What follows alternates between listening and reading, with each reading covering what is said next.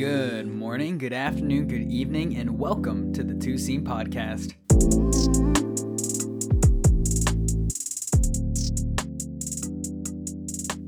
Welcome, first time listeners, to the Two Seam Podcast, the podcast where two journalists sit down and talk baseball. I am your host, Tyler Foy, and alongside me, I have my co host and resident uh, Tampa Bay Rays fan, Camila Fonseca. And massive news has come from both our personal lives, but in terms of baseball, opening day ain't too far away now, is it? We're close. Six days, five days by the time this is out. So uh, it's we're almost to the promised land. And, it, and it's time for us then to kind of finish up our predictions that we have for the season, tackling the National League and following the same structure that we did last episode. We'll start out west and work our way east.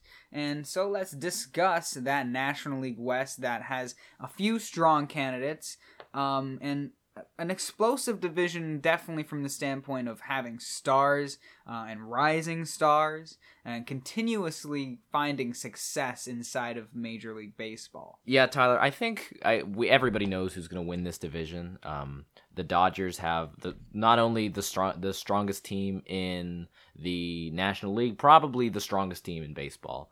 Um, and I it's a historically strong team. Like I mean, you look at the people that are on this team that they've kept uh, in their core and the people that they've added. It's just incredible. Like, there's no way that anybody could argue that they are not going to run away with this division with 100, 105 plus wins. Mm-hmm. Yeah, no, I definitely agree with you there. I mean, there's no, it's undeniable that the Dodgers are a su- super strong competitive team that didn't win their division last season, um, but they're definitely the best team uh, without a doubt, with just how you know strong their players are, the from the starting rotation to the impeccable lineup, uh, having four MVPs on the team.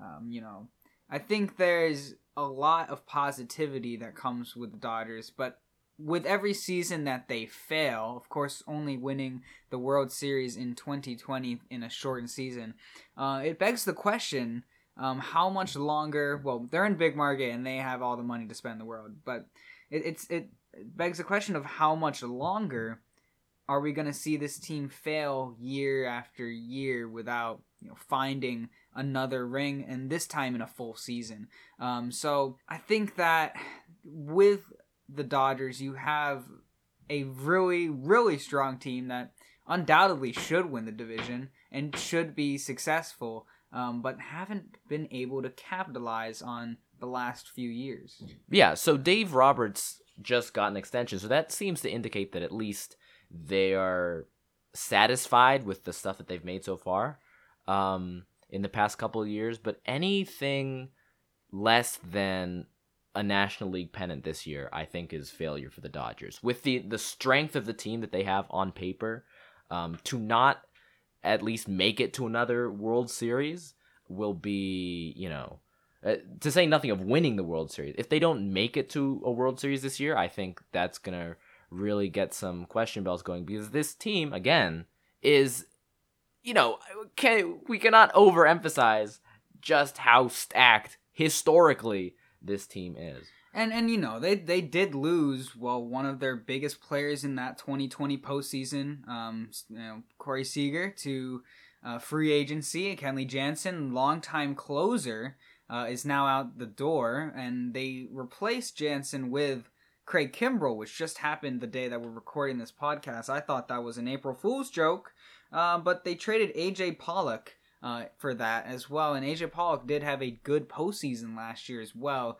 So definitely some changes happening on offense um, as they've lost players, but of course bringing in Freddie Freeman, you know, is going to add that extra bat to the lineup that they really didn't need. Uh, but you know, I I will say, uh, despite losing these, you know, two three core players of their team.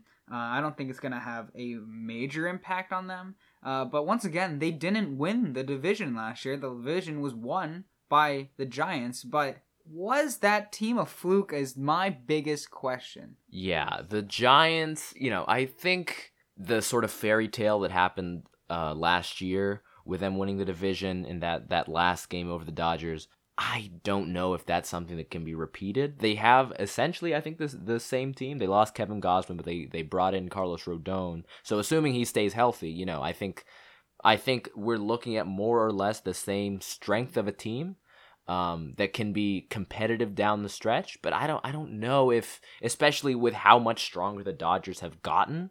I don't know that they're really in the position to contend again. One thing that I do think they might have the edge on the Dodgers with is their starting rotation. Just because I think uh, we have to remember that the Dodgers lost Max Scherzer. We don't know when Trevor Bauer is coming back. Clayton Kershaw has he's been doing he's serviceable, but he's certainly not, you know, the Clayton Kershaw that we at the height of his powers. So I think that if if anything threatens the Dodger supremacy in this division, it will be the cracks in their uh, pitching starting pitching rotation. Uh, as for me, you know, I'm looking at this Giants team, and I must say, I think it was a complete fluke. Uh, that might be the uh, you know a very audacious take. Of course, they do acquire um, uh, you know Rodon as, as we mentioned. They have some good pitchers uh, that are coming up. Uh, they even got some depth starters for their team, um, but I don't believe, and they do have a couple prospects that could make a splash. I don't believe this team carries on the torch that they lit last season. And for a couple reasons. I just don't think their offense is sustainable. I don't believe that um, their bullpen is going to be sustainable. Uh, I think the only real aspects that they are good at is the pitching and uh, defense.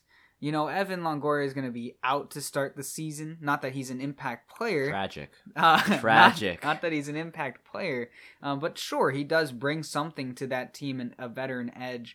Um, you know, and there is a lot of old people on that team uh, as it is. It's kind of a weird mix of players we're seeing. It's kind of like the St. Louis Cardinals, which we'll talk about later in this episode. Uh, but I don't find. I find the Giants being competitive. I don't find them competing for the top spot, and I don't think they will find themselves in a wild card spot. Um, but we'll get to that at the end of our West discussion. But then you find a young, rising team that had an amazing first half of the season, um, but a not great second half, a real big fall off. The San Diego Padres uh, now losing their star player for the beginning of the season.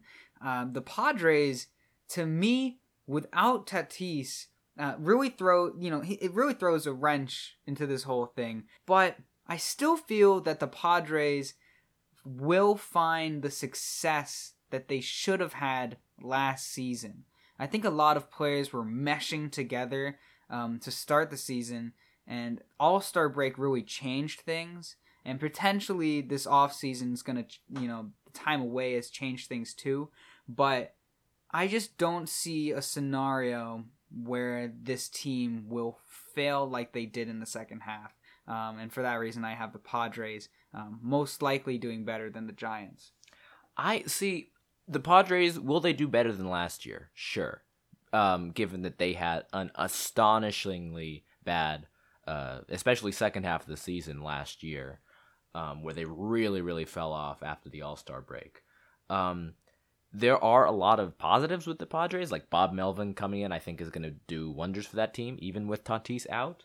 Um, but I just don't know that that uh, young team with a lot of you know strong personalities can really mesh in the same way that a team like the Giants can. That's why I'm I that's why I'm not as sold on the Padres this season. I think they will certainly do well, but between San Diego and San Francisco, I think one is the clearly better team and has shown itself to be the clearly better team. And sure, last season, um, the Giants found success, and and that's why I'm saying I feel like last year was a fluke.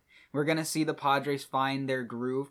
Blake Snell is gonna be better this year. Uh, Mike Clevinger is gonna be into this rotation, so we're gonna have Joe Musgrove, uh, Chris Paddack and Yu Darvish with Blake Snell and Mike Clevinger to be most likely the front five. And if one of those are doing bad, they can trade one away and try to try out Mackenzie Gore, which is their top pitching prospect. Um, so I feel like the rotation wise, they're looking really strong. They got Luke Voit for their first base option to platoon with Eric Hosmer, so lefty, righty. It does. I don't know who's exactly. You know, either one of those could be their DH. I know they were trying to shop uh, Wil Myers, who could also be a DH for them. Uh, but I like I like the team. Trent Grisham, I like, and I think that this this Padres is going to find their way to the wild card. Um, but before we can get into the exact way that this West will be structured, why don't we talk about our two favorite teams, the Rockies and the Diamondbacks, and where they're gonna go? Well, I can tell you where they're gonna go. Uh, at the bottom is uh, my guess. The Diamondbacks are gonna find themselves in the middle of the desert, and they're gonna stay there. And the Rockies are gonna stay in the mountains, and they ain't gonna play no playoff baseball out there uh, because these teams are confused, rebuilding, and honestly, just gonna a bottom of the barrel uh, team. You know, I think they're both bottom of the barrel teams.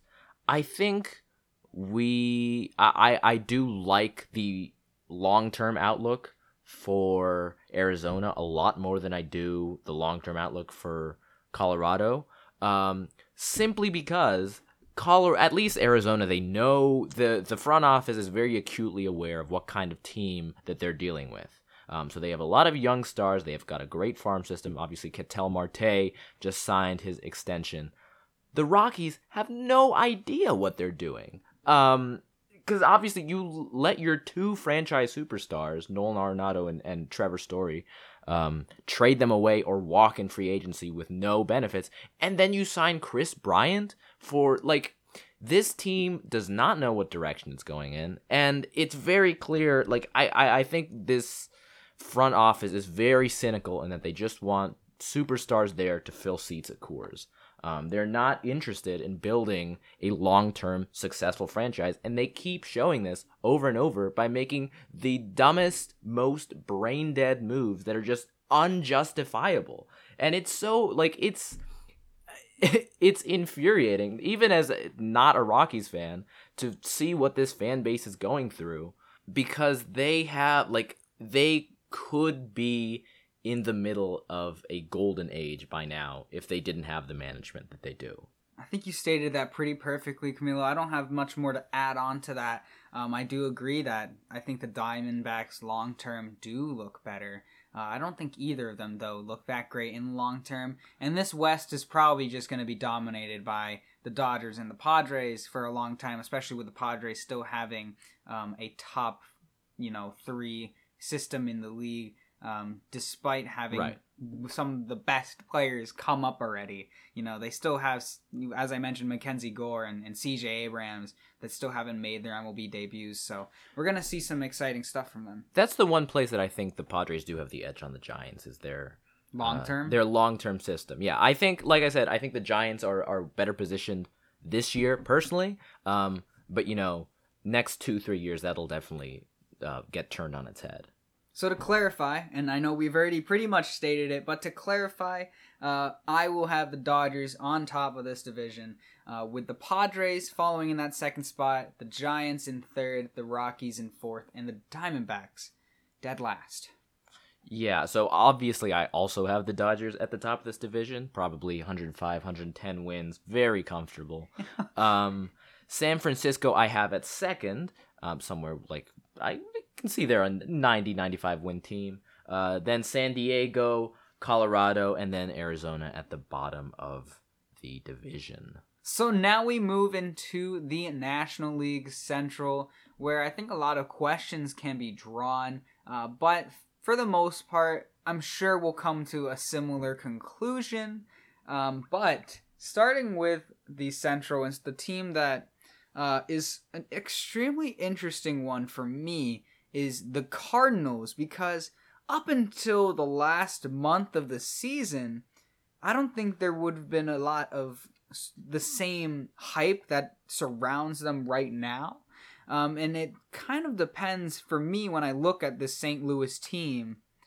Are they going to be the September Cardinals? Or are they going to be a fringe team like they were the rest of the season?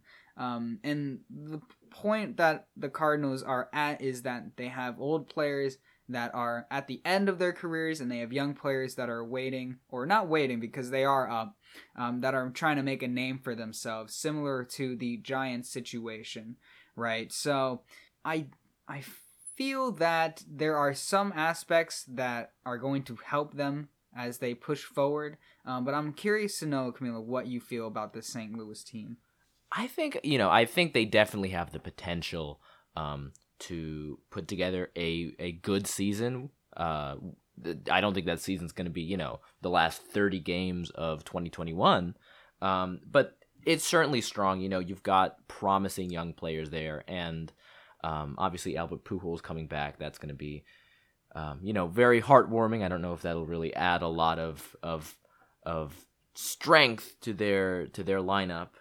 Um, but you know, the thing that really has me concerned about this team is that a obviously um, a lot of their these players are getting towards the end of their careers, so this is going to be a swan song for them. Um, and B, they are they have a new untested manager, um, which they fired Mike Shildt at the end of last season, which, which surprised me. Doesn't make sense in my opinion. Your your team um, goes on to make an amazing postseason run, nearly wins the wild card game they got walked off against by the Dodgers. Um, and then all of a sudden, you're out the door.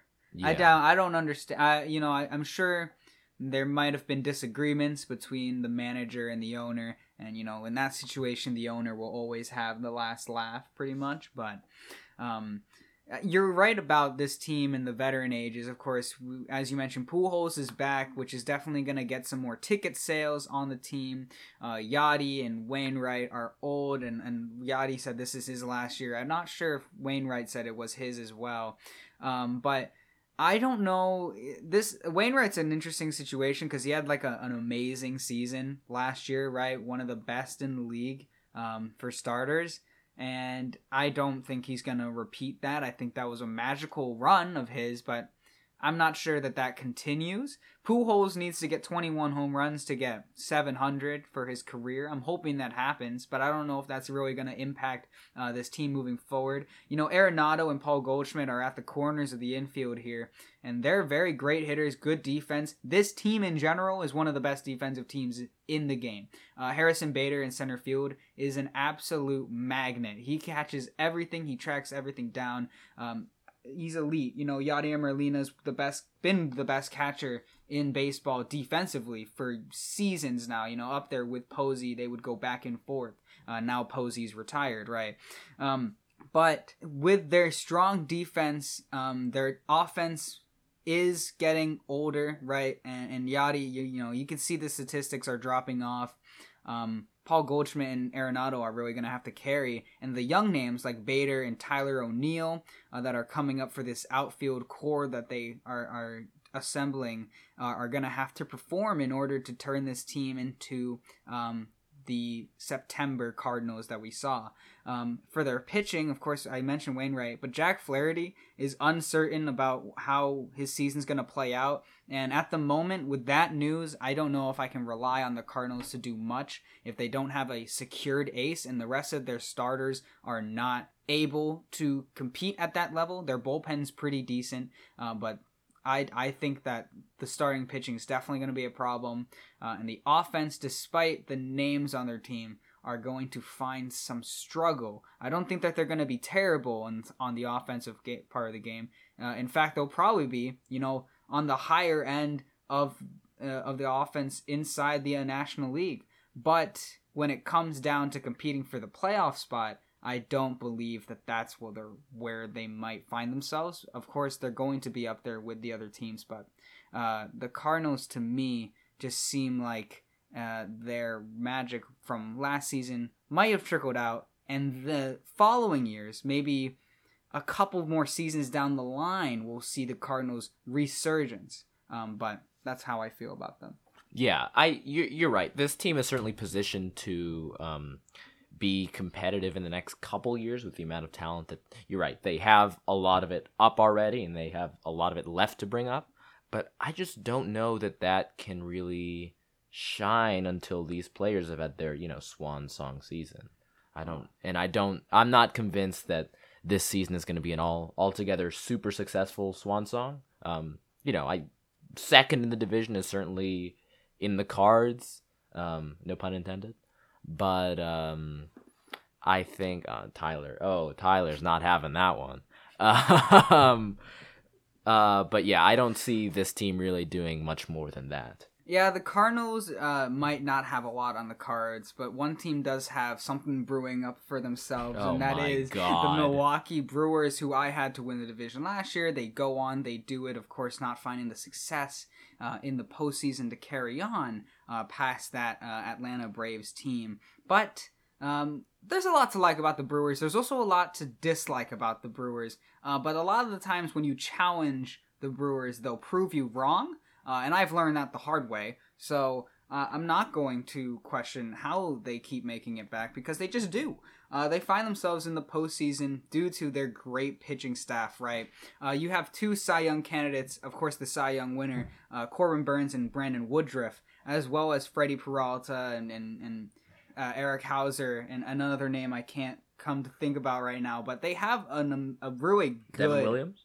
No, that's a reliever. They have a great starting rotation, and they have a great relieving staff in terms of Josh Hader and Devin Williams, right? Um, but where they always find difficulty is that offense on their team because of the way that they operate. Of course, not you know, of course, Christian Yelich is a big name, uh, but it's not frequent. Similar to the Rays, that they Yeah. sign big name players to long term deals, and um, just like how I question the Rays and how they make it back all the time, I question the Brewers, and but I still feel that they are most likely the best team in this division. Yeah, I mean your comparison of the Brewers to the Rays, I think, is spot on. This team uh, is known for doing a lot with uh, what is on paper uh, just a little. Um, the offense is going to have to show up, which they uh, they didn't they did in the regular season. They weren't able to to replicate that success in the postseason really last year. Um, they did add Andrew McCutchen, like you said. So I think they their offense will be um, at least a little stronger. Um, but they the, over the offseason, they've mostly treaded water outside of of that. Um, but then again, this is the National League Central, so I don't think that they really have a lot of threats from other teams of losing that division title. I don't believe that they have any other threats. You know, they also added Hunter Renfroe. It looks like, you know, the Brewers have also been a team that have been defensive uh, top of the line, right? And they think, you know, they have pitching defense wins ball games. So on the defensive side, you know, they lost um, Jackie Bradley to trade, and they went with Hunter Renfroe, who Hunter Renfroe has an amazing arm. Uh, you know, he's going to get a good amount of outfield assist. On terms of his actual fielding ability, I don't think that obviously he has the range that uh, Jackie Bradley does. So they definitely went with the bat there. Uh, I think a lot of a lot of this lies within some of the players that have found success at the plate that need to in order to you know bolster their chances such as Christian Yelich can he find his MVP form or not exactly that but you know somewhat Right. can Willy Adames find uh you know his swing again because I don't think that he was so great inside of a Milwaukee Brewers uniform as well as he was when he was at the at the Rays and I don't know how much you can test that. I see. I think Um, I I think the Brewers actually did um, wonders with Willy Adames because um, I, Willy Adames in Tampa was one of those players that he could not hit under the lights at the Trop, um, and that's something that happens to a lot of people. Uh, but he really had an offensive. I wouldn't say breakout, but certainly m- posting much better numbers in Milwaukee. Um, so Milwaukee, I mean, they they got Hunter Renfroe, and they I think they also got Mike Brosseau from the Rays. Um, so they have that same knack for turning, you know, players that might not be that strong elsewhere into um, giving not standout, but certainly reliable production. So that's going to be what they have to do with their with these new acquisitions that they've got. yeah, definitely the Midwestern Tampa Bay out there yeah, in Milwaukee. no, for sure. Um, but the rest of the division, as you mentioned, up stacks up not to be that competitive uh, for this. Well, maybe competitive just because of how we feel about these central divisions. It seems like, uh, but the Cubs do add um, Marcus Stroman and Seiya Suzuki, uh, but that's really it. And I, I don't feel that as much as they might be the third best team in this division, I don't feel that they are going to find themselves in a playoff role or even be in the conversation. I think they're Mhm. still very much in a rebuilding stage. Um, despite adding names that will help them be competitive now, I think it's only because the Cubs fear being in a full rebuild, um, despite two of the teams in their division being in a full rebuild. I think people have the the situation with the Cubs is interesting, right? Uh, people I've seen people compare them to Colorado in sense of you know they're going out and getting these big names where the rest of their team is very you know shaky at best. I think I I, think the signings of Stroman and Suzuki I think they are certainly you could say out of nowhere compared to where they were last year. Because last year it looked like you're right they looked like they were going to full rebuild mode. And it seems the the front office has been a little averse to that. But is Theo Epstein still in Chicago? No, he moved into the uh, he moved into baseball front off uh, not front office, but he moved into like um, under the Manfred role. oh I see. Okay gotcha. Well He's in the commissioner's office. There I see. I remember hearing something about that. Well whoever they have in Chicago now I think they you're right they definitely do want to avoid that full rebuild because they do they can still be competitive um, within their division at least for certainly not for a division title um, but i think they're stronger than people might give them credit for especially if you just look at um, their results from last year because last year you know their fire sale sold off pretty much the entire core from 2016 Only Willson Contreras left uh, to carry on as a Cub, of course. Um, jason heyward Jay, you if know, you want to call him the 2016 core. I guess um, so. I mean, in a in a sense, I was really just thinking about that infield. Yes. you know, No, Bryant, Baez, and you're yeah, you're Rizzo. absolutely right. um, Um, but I think you know they do have a lot of young talent. Um, I big fan of Patrick Wisdom. I know maybe other people are not super hot on him. Um, but I think-. I th-. I think they are set up to uh, get stronger in the future, and I think Stroman and Suzuki, especially, um, are will be good players to build another strong team around. I think you could build a team around Stroman Suzuki down the line, maybe. I mean, Suzuki's there for five years. I don't remember the Stroman deal. Uh, I don't think that. I feel like these players are just going to be holding spots to sell tickets and kind of market around while they actually start their rebuilding. Um, but a team that also kind of sold all their players this offseason, not during the season last year, the Reds, they're really the Oakland of Cincinnati, right? I mean, the Oakland of the National League. Oh, I think And- that's that's harsh to Oakland, honestly, because I think the Re- at least Oakland, you know, they got some some decent prospects in return, um, and I think Oakland is is better positioned for the future than Cincinnati, because Cincinnati in in their fire sale of a season or of an off season, I have no idea what they're gonna do. This yeah, they year. didn't really get anybody. I mean, they didn't even get anybody for Castellanos because he went out as a free agent, right? Because, I mean, they were competitive last year for the wild card spot, so they kept Castellanos around instead of moving him at the deadline. And then until the Cardinals went on their run, they were still in conversation talks, like only two games out. So I can understand why they didn't trade Castellanos, and you know maybe. You know, of course, they tried to keep him. I'm sure they offered him something, um, but they didn't get anything for him. Uh, they're, they're everything about Cincinnati pretty much lacks. Uh, the only thing that I'll say is that they don't lack more than the Pirates, and which is harsh to say. Yeah, no. As uh, these two teams are certainly, you know, it, at the question is not really who is going to be at the bottom of the barrel, but how much. And I think the Pirates have been uh, there for a long while, and it doesn't really look like they're they're becoming competitive anytime soon. I think actually, I think the Pirates in two seasons are going to be competitive inside this division Really? for sure. Yes, uh, they've traded. Uh, the the problem with the Pirates is that they create good players and then they trade them away once they start getting good. Um, It sucks because, you know, I think Pittsburgh has been waiting for a good baseball team for a long time. Uh, the Pirates traded away about eight players and received 20 prospects in return. And we're seeing a few of them now get a chance like Oneil Cruz, uh, right, to get into the spotlight. And I don't actually know if Cruz came from a trade, but I'm just mentioning that, you know, their prospects. Uh, he's a potential Rookie of the Year candidate. Had some time in the majors last year in September, and it looks really good.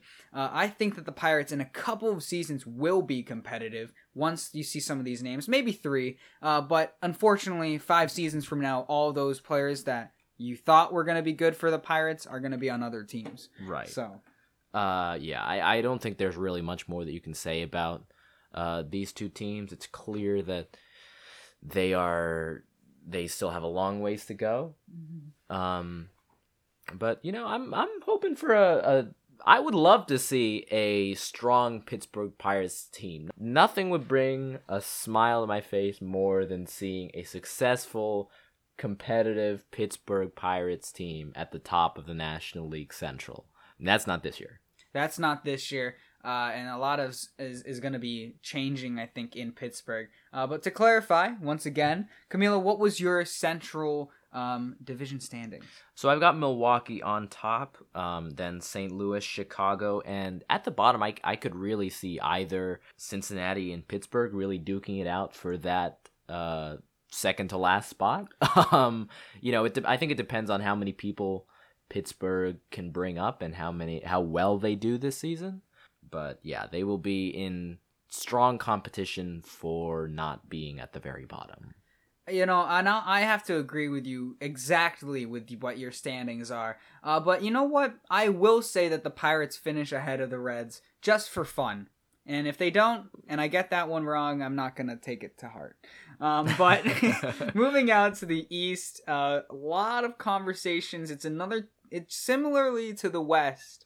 I feel like it's a three-team division due to the fact that the Phillies, Mets, and Braves all have made some improvements, as well as, you know, they have had a history of being competitive. Yeah, the Mets uh, especially I think are are have really gotten uh, better from where they were last year. Obviously, you know, we were saying this thing last offseason, but now they've added Scherzer, they've added uh, Starling Marte, Mark Canha. This team needs success, and I think every that's something that every Mets fan feels. That's something that Steve Cohen feels.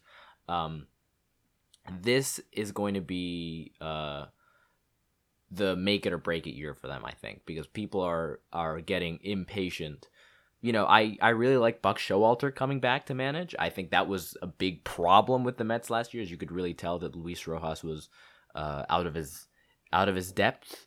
I think that this is the strongest team in the division, even with the world champion Braves on paper. And that's the qualifier that we always have to have with the Mets is that everything is on paper because as soon as you get to the first uh, day of the regular season, that can completely fall apart as it did last year. I don't I don't remember where your predictions were for the Mets last year, but I certainly thought that they would at least make a deep run into the postseason, um, and that did not happen. Yeah, I think we, uh, me and Nate both agreed that the Mets would find themselves in the postseason. I think we maybe had some disagreements on where exactly they'd finish in the division. Uh, but obviously, a disappointing way to go out for the Mets last year. Um, of course, making so many different moves, getting Francisco Lindor, uh, adding that to their infield. And you really think that things were trending up and then things crashed, as it does at Citi Field typically. And now, before we even get into the season, DeGrom is looking to miss the first three weeks of the regular season, then get reevaluated. Um, so losing their ace, but they have another ace for their backup, which is, you know, crazy to say. And Chris Bassitt, of course, there as well for their starting rotation. Uh, their bullpen is okay. I think that in terms of the East, they have probably the second best bullpen uh, in in the in the National League East. But uh, you know, I think what this Mets team has done over the offseason, you know, it can't be looked over, but you can't also pass up the chance to remember that the Braves won the World Series last year. Um, you know, of course, having the lowest record out of all the other teams that made the playoffs, but they're the champions, right? They obviously proven that their bullpen is spectacular. Oh, it's incredible. Best inside of this division alone. And I guess since we're already talking about the Braves, I mean, they added Kenley Jansen to it as well. Uh, Collin McHugh, he's going to be pitching inside of Atlanta. Uh, of course, losing Freddie Freeman hurts them a lot. You know, that's a leader in the clubhouse. That is somebody that fans have been rooting for, you know, cornerstone player, Right. right? But then you replace him with a younger first baseman who can do pretty much a, a, a similar job of output um, and potentially could do more in the f- upcoming seasons with the Braves in Matt Olson. Uh, and keeping Eddie Rosario, who was their postseason hero last year. You know, Acuna, Ozzy Albies, you know, I, I believe they're getting better. You know, Acuna, if he has a full season, it could be that MVP candidate, right? And th- they lost Joc Pederson. I don't believe that that's going to be hurting them as much as you know other teams have been uh, hurting from losing their players. I think it's interesting that as the Mets lose, or most likely will lose Michael Conforto, that the Braves lost their own outfielder that has some sort of offensive uh, contributions, but not really on the defensive side. But I, I think that the hype around the Mets is good because the Braves can kind of just prove that they're the better team without even gaining, you know, without even having a whole like stigma around them about are the champs going to be back? They they're not. The media has not been covering that at all. At least I think a lot of people have been just focusing on this Mets team has to succeed. Yeah. No, I think I think that's a good point. I I'm just not completely. So, I really think that you know Brian Snitker captured magic in a bottle last postseason, especially, um, and I think you know that success was a the strength of the Braves' uh, trade deadline acquisitions last year, which pretty much all worked out. You know, Soler, Pederson, Rosario. Um, there's a fourth one. Uh, maybe just the three. There's a fourth one, I'm sure. Those uh, players all worked out well, and you're losing two of them um, to free agency. So I think the question they, they will certainly be very strong within the division. Uh, the question is, you know, can they replicate that sort of magical postseason success? I'm not really sure that they can. I think it's certainly possible. Like you're saying, their rotation is incredible. Their their their bullpen is great, and for a team that lost their franchise player, I I think Matt Olson's a pretty good consolation prize. But I'm just not convinced that with, especially with how much stronger the Mets have gotten. Again, on paper, that they can necessarily see the same amount of success that got them a ring last year. You know, and, and, and in terms of the Mets, it's going to come down to the players that they expected to perform to perform, right? I Right. mean, James McCann needs to hit.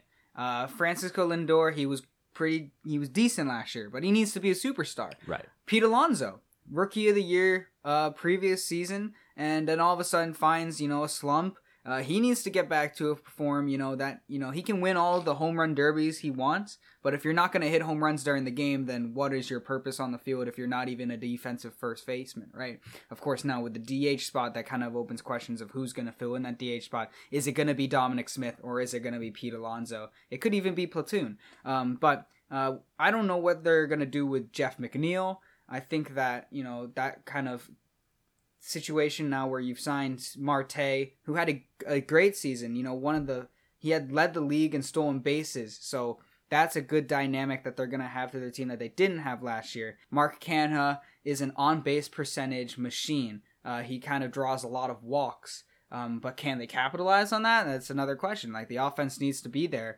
uh, for this team. And now Jeff McNeil is in a position where we don't even know where he's going to be playing. So I think Mets are going to be interesting to watch for the definitely the first month. I think the first month is going to be telling for this team on how they're going to look, especially if Jacob Degrom's out. Uh, because if the team's able to perform without Degrom, then Right. you can presume with Degrom back, that's another you know twelve added wins um, to their team, right? So For sure. Yeah. I think the fact that they went out and got Max Scherzer in the first place has already alleviated one of their biggest problems from last year, which is not having someone to rely on if DeGrom gets injured like it seems like he always does. So you're right. This these first couple weeks will especially be informing us to if Steve Cohen has has really put together a a good team or if they have to go back uh, to square one again next year.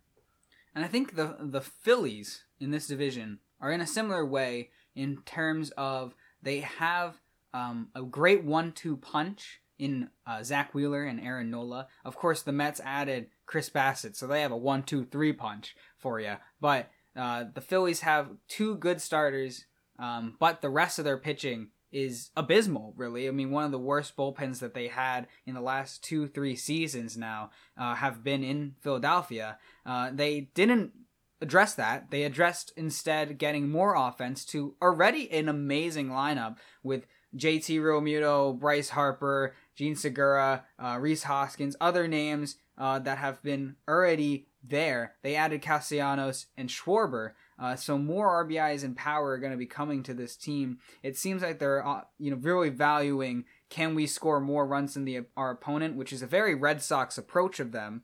Uh, so I you know commend them for it. Whether it's the right answer, I somewhat disagree, but um, I think that is going to be interesting. Whether or not the Phillies, despite you know having a couple good pitchers, the rest not so great, and an outstanding lineup, can they compete? Um, and I personally think they can compete in a sense. I don't know. I'm not really sold on this Phillies team. Um, a, I'm not really sure. I I fully buy that Castellanos and Schwarber can really add that much to their offense that they didn't have last year, and I don't know that their addition really adds that much to their defense, which was very poor last year. I don't know that it's it's all that much better um, for this season. Definitely one of the worst defensive teams in baseball. Uh, you know, I think they got some people that have some strong arms out there, maybe, but definitely not, definitely not some uh, people that you want out there uh, to save you some runs. Uh, in fact, that could be really painful for them. Uh, they did try and, I guess, address some parts of their bullpen. I mean, they went out and got somebody that hasn't found success in a long time, but could. You know, I think that's a lot of cases with relievers in general, with Brad Hand. Uh, he's a great lefty arm for them. Uh, they signed Corey Knebel. Uh, who was at the Dodgers kind of in the shadows because the Dodgers just had so many good pitching uh, pitchers. Uh, he moved to the bullpen. He was kind of like a long reliever. He would start sometimes, but uh, maybe I don't know how they've been using him in spring training. But if Corey Knebel is being uh, their third starter, I think that could be good for them. Uh, but I don't see them in the top two. But I I do see. I can't imagine them being terrible. Uh, unlike a couple other teams in this division. Yeah. Um. So Miami and Washington are still a, a pretty far ways off from competing for any anything like a National East uh, or National League East title. I don't. I really don't think Miami is all that bad. Um, I think they're turning it around. I think sure. they're turning around. Yeah, especially for. I, I think the the issue there is that they are one of those teams that sees itself certainly as a small market team, whether it actually is or not. You can you can uh, debate that, but they have spent, I think, besides uh, the besides Oakland, they have spent the least in in free agency, I believe. I don't know if that's right, but they they certainly have not been big spenders this offseason. They did add Jorge Soler. That will be a big addition to their outfield. And they have some young talent. Obviously, Jazz Chisholm is looking to have the same sort of of uh, standout year that he had last year.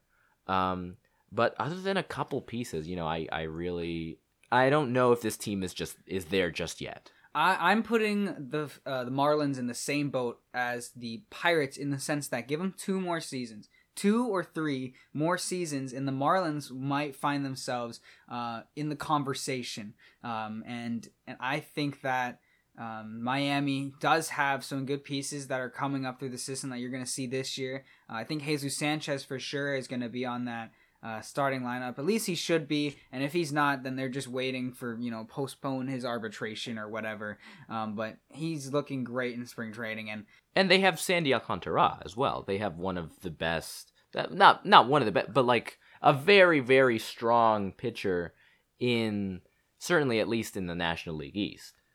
Well, Um, I think the National League East has a lot of actually amazing starting pitchers in terms of you know Degrom, Scherzer, Wheeler, Max Fried, and and other names. I would, but yeah, but I think I would put him up there with. He's worthy of of of inclusion in that category. I think. I feel like I can reserve my judgment on that. Um, but the Marlins are that team that I feel like are the most comparable to the Pirates right now. Um, flipping the script, the Nationals, on the other hand, um, have one of the best young talents in the game, and they got one of the best old talents in the game. But that's all I see from the Nationals. Uh, I don't see them. You know, they have Josiah Gray, which they traded for in terms of the Max Scherzer deal, so that's a great starting pitch or a pitching prospect that didn't find success in DC already. Maybe he does this year, but the rest of the Nationals staff, I don't like. You know, Josh Bell is probably the only other player besides Soto, Nelson Cruz, Josiah Gray um, that I do think could find some success. You know, Patrick Corbin and Strasburg are just overpaid veterans at this point. Um, and the rest of their system, you know, they got their World Series ring already, and that came from uh, a system that they had built prior, and now all those players are gone, pretty much. Um, so I don't like the Nationals for this season. I, I don't think they're going to be good for a few years now. Yeah, this team to me it sort of seems like they're they're you know they just got a World Series championship in relatively recent history, but they have really really fallen off since that point through free agency, through trades. Um, I think this front office is reluctant to go into full rebuild mode. Yeah. Um, obviously they they're trying to you know extend Juan Soto. Um, Which uh, absolutely, you know, if you got one of the best players in the game, you don't want him to leave your ball club. Uh, so uh, I wouldn't, I wouldn't trade Soto unless it came to dire situations as well as a front office. You know, Right. I'm not. sa- I'm not saying that they have to, or that, that certainly they that they should. In a couple years, Soto. a couple years, we might be re, you know, asking that question whether or not Soto needs to be out the door. Of course, when he's starting to run up to his final season without arbitration, if they don't get that deal signed. Um, but I think ideally, I mean, you have a franchise player, you want to hold on to him um, forever. Yeah. No, I, I I would agree, but with that said, I think you also have to be realistic about your team's outlook, and especially now. So when you get to 2025 and you have Juan Soto going into free agency, you want this team to be on the upswing uh, then and not going into a rebuild then. So I, I think it's better to start that sooner rather than later. And I'm not sure that that's what they're doing right now. Yeah, and, and I think that wraps up our East conversation. Let's give our audience uh, our final um, uh, decisions on the National League East. I have the Nationals finishing at the bottom with the Marlins finishing in fourth. The Phillies going to be in third with the Mets in second place because they haven't proven to me that they can uh, do enough to find themselves in that first place position. Where I have the Atlanta Braves, the returning champions, uh, who have made their team uh, a little bit better. Uh, I think more sustaining is what they did. Um, and I- I'm I'm excited to see how it plays out. But I really could see the Mets, of course, if find themselves at the top as well. Uh, but for the sake of the predictions, I will have the Braves on top. Yeah, for me, I mean, y- what you're saying is completely valid. I think uh, that the Braves certainly still have a very, very strong team, uh, one that is worthy of world champions. But, you know, the Mets have just made so many moves this offseason. I really, really like uh, the choice of Buck Showalter uh, as a manager, which I think, you know, a veteran. Uh, a veteran in the dugout was, I think, sorely needed last year. And I also think that this is a team that, you know, if things get to the All Star break and or the trade deadline and things aren't working out, Steve Cohen is going to be willing to make some pretty drastic measures in order to to try and turn it around. So I, I have the Mets at the top, um, but I certainly think the Braves are worthy of conversation there. Um, and then the Phillies, Marlins, and Washington at the bottom. Great. So uh, we've gone off and talked about our uh, potential for the division, uh, but now we have to give our playoff bracket, finish it off, and then our World Series winner. So do you want to start off, Camilo, with your playoff bracket for the National League? Yeah, so um, I have to remind our listeners since this year we have the new expanded 12 team playoffs, there will be three wild card teams. Um, for those three teams, I have uh, Atlanta with the first wild card spot, San Francisco, and then San Diego finishing with the last wild card spot. Um, so I have Atlanta and San Francisco playing each other in the first wild card series, which I have Atlanta taking.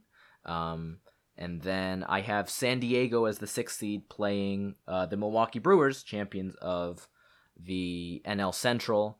Um, and I actually have San Diego beating Milwaukee um, to move on to the division series against the number two seed, which I have as the New York Mets. Um, so I have the Mets uh, defeating the Padres in the division series. And as for Atlanta, I have them playing the number one seed, Los Angeles Dodgers, which I think are going to run away with the most wins in the National League.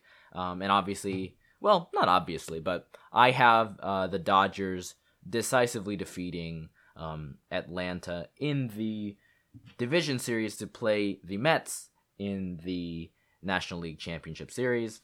And that is really a toss up for me, but I think that um, the Dodgers will beat the Mets um, to become the 2022 National League champions. And let's hold off on the World Series there uh, before we get into that. So I agree that the Dodgers will have the best um, record out of all the division winners, with the Atlanta Braves being my second highest, uh, and Milwaukee being the third. Um, which leaves them in the wild card playoff game. Uh, and for my wild card teams that make it in, I would predict that the Mets find their way into the postseason. The um, Padres also find the way into the postseason. But the difference between our brackets in terms of the teams involved are that instead of the Giants, I have the Phillies to make a surprise appearance. I think it can be the conversation is going to be Giants, Phillies, and um, Cardinals for that third spot. Um, but in in my mind, I think that the Phillies, with their offense, with the small pitching that they have, I think will find a way to offensively shove themselves into playoff contention or into the playoffs. So, thus, with my team set, I would have the Mets facing the Padres in a three game series, as well as Milwaukee facing Philadelphia. And I feel that uh, despite the Phillies making it to the postseason, they would lose that series to Milwaukee, uh, and Milwaukee will get their rematch against the Braves. And then, in terms of the Mets versus the Padres, in perfect Mets fashion, they build up this team. Steve Cohen has said himself that he doesn't care about the tax. He thinks that the owners made it up and that it is specifically the Steve Cohen tax. In perfect Mets fashion, they will lose both games in a, that three game series to the Padres, and the Padres will find an exciting division series against the Dodgers, in which the Padres Dodgers series. Now, there's a lot of questions whether, you know, is Trevor Bauer going to be back, right? Um, their three best starters right now are definitely Buehler, uh, Kershaw, and Urias, right? So they definitely have starters that can help. Uh, and I think there's a lot of question marks on the Padres. But I will say that the Padres are going to beat the Dodgers, which are going to cause Whoa. a lot of fans to be, you know, going wild in LA. But in a five game series, you know, they've come close before. And I think as the season goes on, the Padres are going to get stronger, uh, especially if CJ Abrams uh, comes up and is able to perform, especially if the Padres make uh, deadline moves and are able to move um, Hosmer or uh, Myers for something, or even get something with a great system that they have, they're able to move pieces if they wanted to go all in on this year, if they see fit later on uh, at the deadline. Um, so I feel like they could even get stronger by the end of the year and then beat the Dodgers uh, to get into the championship series. In terms of the Braves versus Milwaukee, I do think that the Braves would come out on top of that series. Uh, and then with the Padres versus the Braves, I'm gonna say that it's good. It's a tough series, um, but I don't think the Braves. We haven't seen a back-to-back champion in a long time, and I do believe the Padres would find themselves in the World Series versus the Toronto Blue Jays that we both had from our American League bracket. Yeah, so you had the Blue Jays winning against the White Sox in the championship series. I think I had them winning against the Mariners.